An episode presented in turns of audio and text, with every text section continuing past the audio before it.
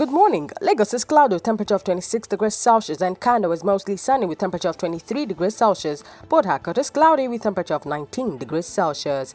This is Niger in 5 and I am Atisi Fortune. Here is today's summary.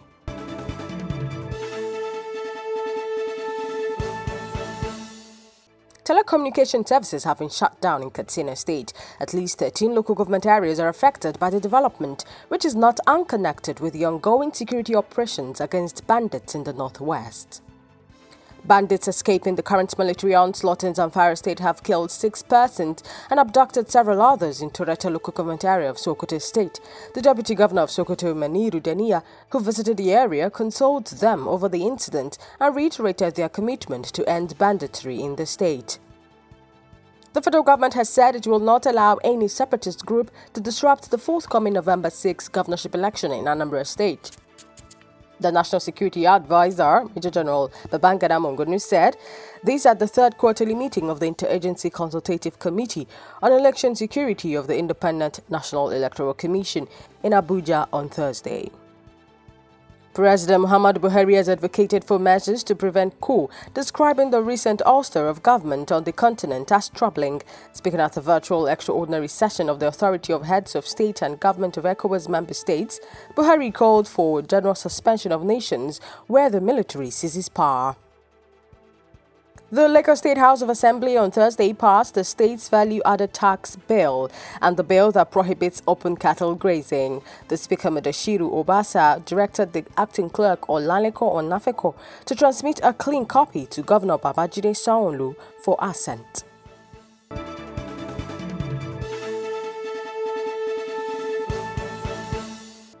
The United Nations has warned that the collective future of Nigeria is under threat, given rising insecurity and spate of attacks by bandits on schools.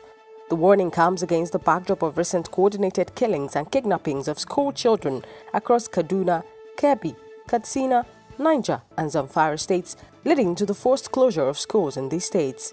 United Nations Resident and Humanitarian Coordinator for Nigeria, Mr. Edward Kallon, stated this in a statement on the 2021 International Day to Protect Education from Attack. Pan Yoruba social political organization Afenifere has said attempts by the federal government to establish farm estates across the country was another way of bringing back the rejected cattle colony and Ruga. This was contained in a statement issued on Thursday by its spokesman, Mr. Jare Ajayi.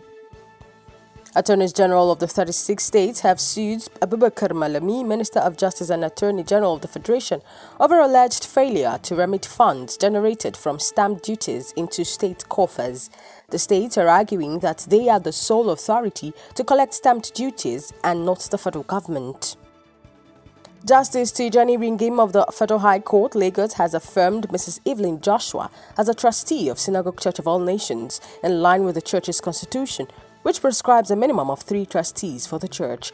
The judge affirmed Mrs. Joshua as a trustee of the church while ruling on an application brought before the court by concerned and committed members of the church. And lastly, the Naira continues its downward spiral on the parallel market on Thursday, selling for 543 Naira to the dollar, while de Change operators in Abuja bought dollars at 540 Naira and it was sold for 543 Naira. And that's all for today's sizzling news. Thank you so much for listening. Do you have a great weekend.